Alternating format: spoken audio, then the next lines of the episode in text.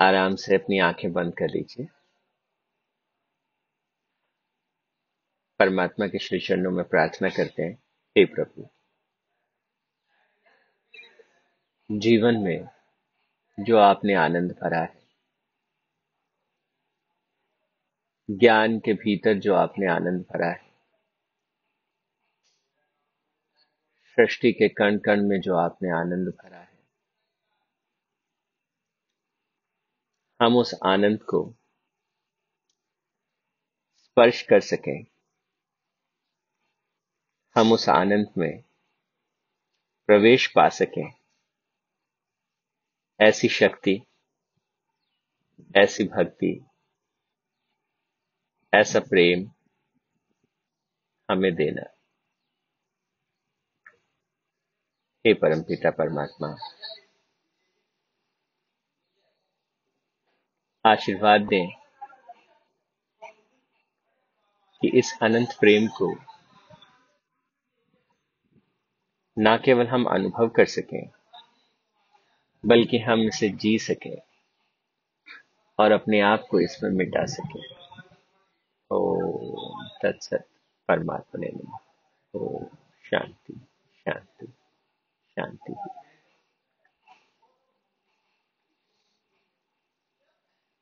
परमपिता परमात्मा के श्री चरणों में ध्यान करने के बाद, अभी हम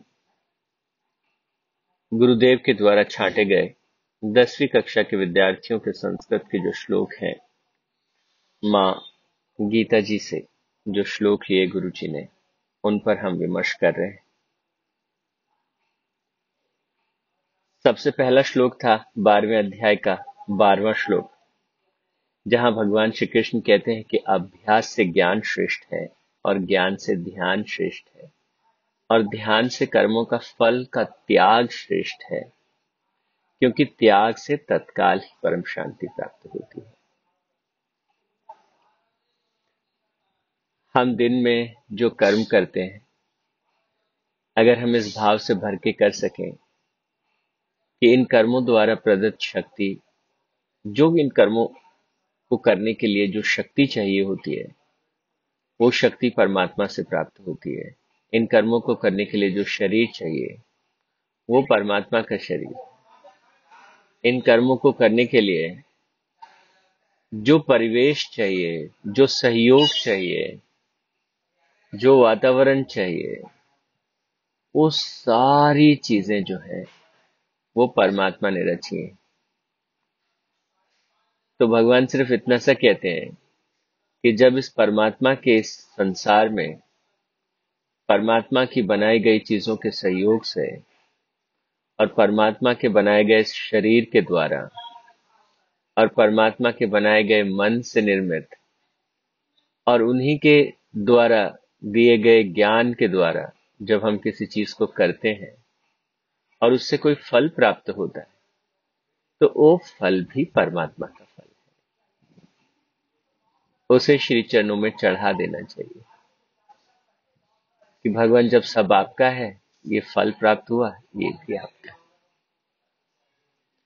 और ये कोई बहुत विचित्र बात नहीं है, कोई नई बात नहीं है।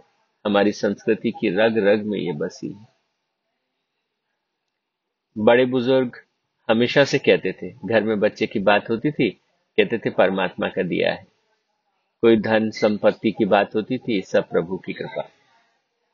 नया घर बनाया, परमात्मा का आशीर्वाद।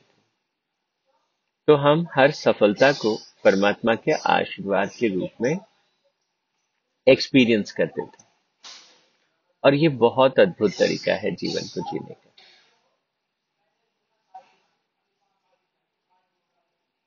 बारहवें अध्याय के तेरहवें श्लोक में भगवान श्री कृष्ण कहते हैं, क्यों जीना चाहिए इस तरह से जीवन?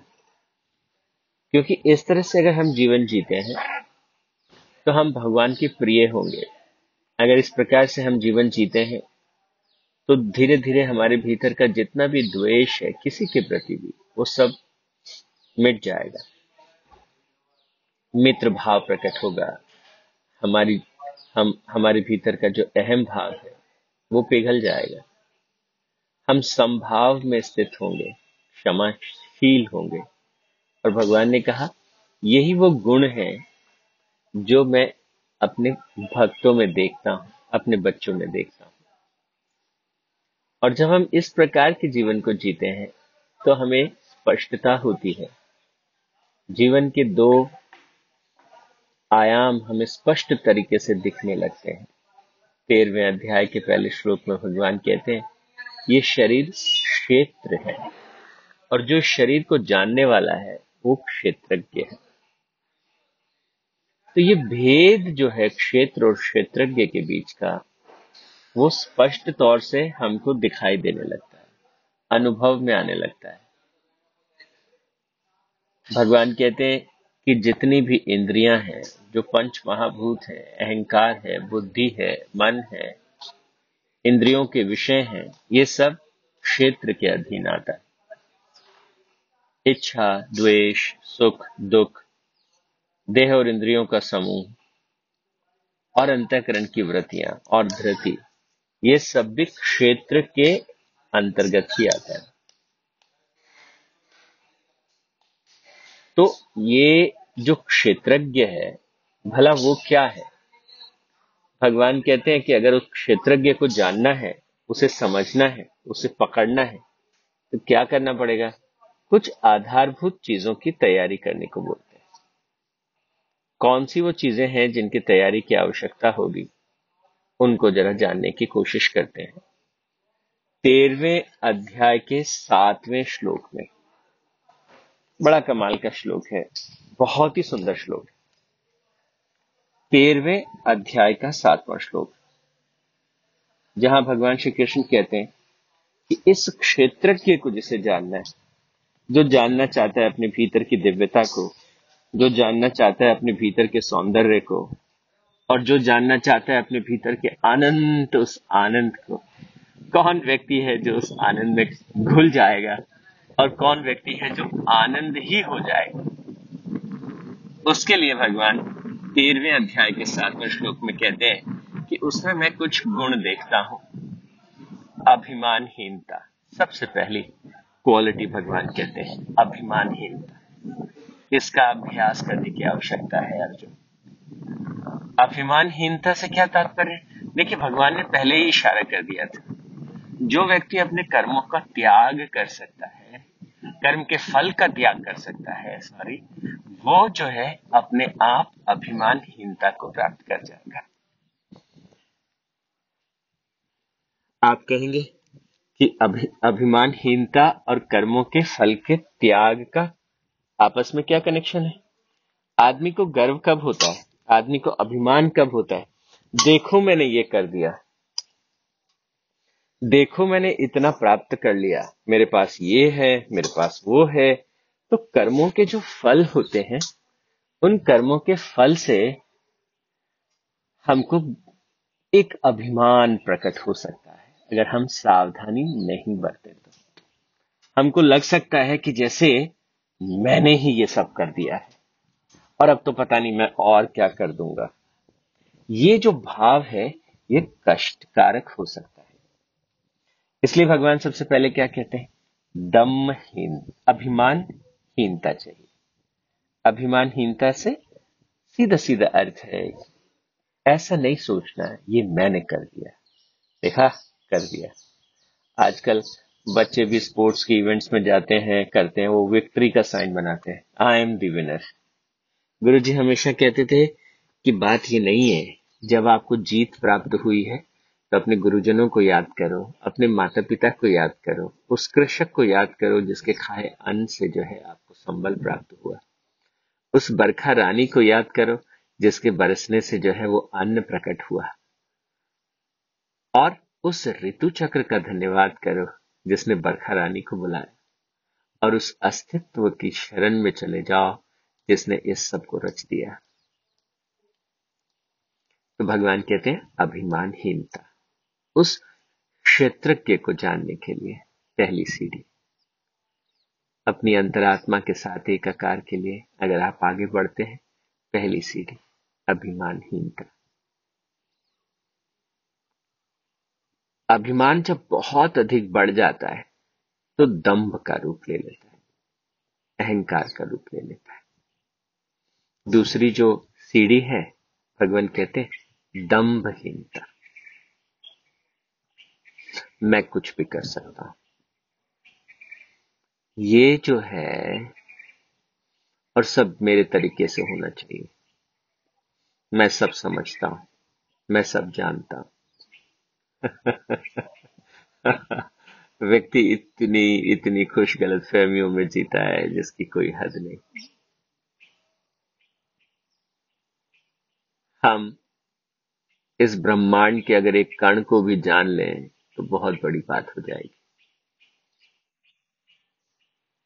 तो जान लेना, समझ लेना आसान नहीं है। इसलिए भगवान कहते हैं कि इस विराट को जब हम थोड़ा सा भी पूरी तरह से जान नहीं सकते, किस बात का दम? इसलिए वो कहते हैं कि इस क्षेत्रज्ञ को जानने के लिए। अभिमानहीनता के बाद जो दूसरी चीज़ चाहिए, वो है दम्भहीनता। कैसे प्रकट होगी दम्भहीनता? कर्म, फल के त्याग से। और जब व्यक्ति दम्भ से भरता है जब वो कहता है, मैं ये कर सकता हूँ, मैं वो कर सकता हूँ, मैं ये बदल सकता हूँ, मैं वो बदल सकता हूँ। जैसे ही दम्भ बढ़ता है, व्यक्ति हिंसक हो जाता है। हिंसा जो है, उसे जकड़ लेती है। ये तीसरा पड़ाव है। भगवान कहते हैं, अहिंसा को पकड़ो। और हिंसा का तात्पर्य हमेशा फ़िज़िकल लेवल पर ही नहीं उसके बहुत सूक्ष्म रूप है। हिंसा के बहुत सूक्ष्म रूप है। कई बार कोई कोई व्यक्ति जिस तरह से आपको देखता है, आपको बहुत खराब लगता है। तो किसी व्यक्ति को हमने कैसा फील कराया? किसी व्यक्ति को हमने कैसे ट्रीट किया? किसी व्यक्ति के प्रेजेंस में हमने कैसे उसको डील किया? तो चाहे व्यक्ति हो चाहे वस्तु हो बहुत बार हम आए गाड़ी की चाबी टेबल पे पटक दी। आप कहोगे चाबी पटकने से क्या नुकसान होने वाला है? लेकिन लेकिन जो इसको समझते हैं वो कहते हैं हर चीज़ के अपने वाइब्रेशंस होते हैं। वस्तु के भी मशीन के भी, टेबल के भी, चाबी के भी। वो जो भाव आया आई डोंट केयर वो भाव जो है, वो क्षति पहुंचाता है, भीतर भी और बाहर भी। और उसी चाबी को हमने प्रेम से, देखो, आपकी वजह से हो गया ना। आप थी तो गाड़ी चल पाई। एक आदर के साथ, एक प्रेम के साथ उसको रखा। बाहर भी अच्छा हुआ और भीतर भी कुछ अच्छा घटित हुआ। तो ये ना समझना कि हिंसा का अर्थ केवल जो है किसी व्यक्ति के दिल दुखाने तक सीमित है। किसी के भावनाओं को ठेस पहुँचाने तक सीमित है। हर एक वस्तु के साथ आप कैसे डील करते हैं? हर एक चीज़ के साथ आप कैसे करते वो एक प्रकार की हिंसा है। अगर वो ठीक से नहीं हुई तो। भगवान कहते हैं, ये चार पहली सीढ़ियाँ इन चार सीढ़ियों के बाद अगर तुम धीरे धीरे धीरे धीरे परिपक्व होते जा रहे हो, जैसे जैसे फल पकता है, मीठा होता जाता है ना तो जैसे जैसे चार सीढ़ियाँ चढ़ी तो भगवान कहते हैं, पांचवी सीढ़ी। अच्छा जब ऊंचाई पे चढ़ते हैं तो वज़न कम होना चाहिए राइट जितना ज़्यादा बोझ होगा, उतनी ज़्यादा तकलीफ़ होगी।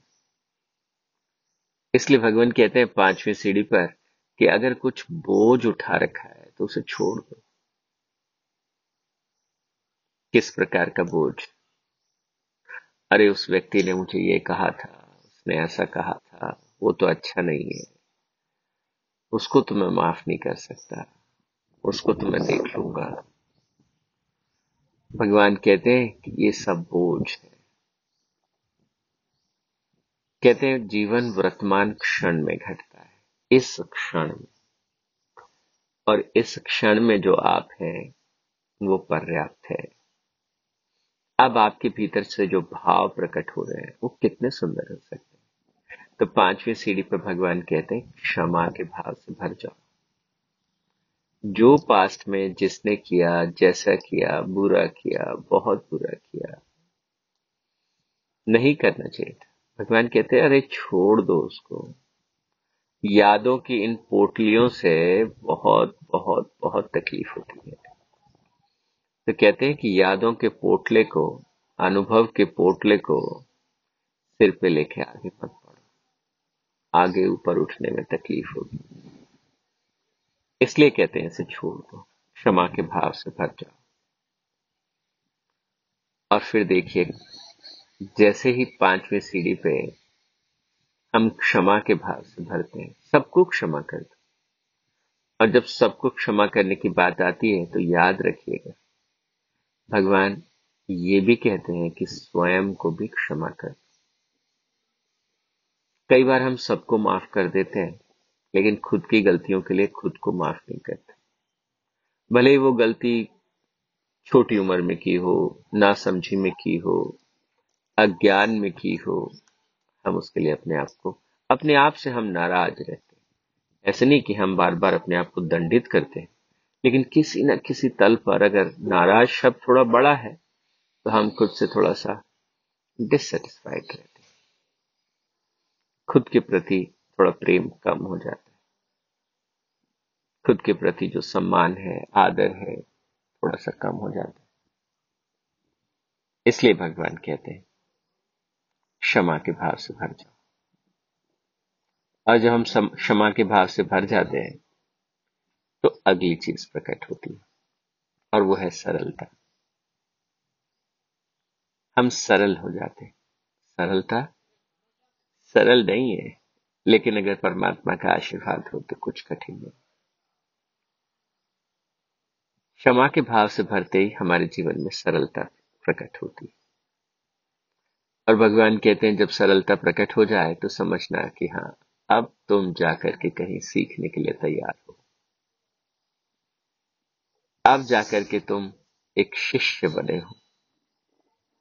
उस समय जाके आचार्य की सेवा करना। उस समय जाके अपने अंतकरण की शुद्धि पर ध्यान देना। मन और इंद्रियों का और शरीर का संयम रखना। और भगवान कहते हैं कि अगर इन सब के साथ तुम्हारा अंतकरण स्थिर हो जाए तो तुम उस क्षेत्रज्ञ को ना केवल अनुभव कर पाओगे तुम उसे जी पाओगे। तो तेरहवें अध्याय का यह सातवां श्लोक अपने आप में पूरा एक ग्रंथ है। जितना इसकी परत दर परत आप भीतर प्रवेश करो, पूरा जीवन दर्शन आपको दिखाई देगा। तो आज के लिए इतना ही। ओम सत्सत परमात्मा ने नमो। ओम शांति शांति शांति ही।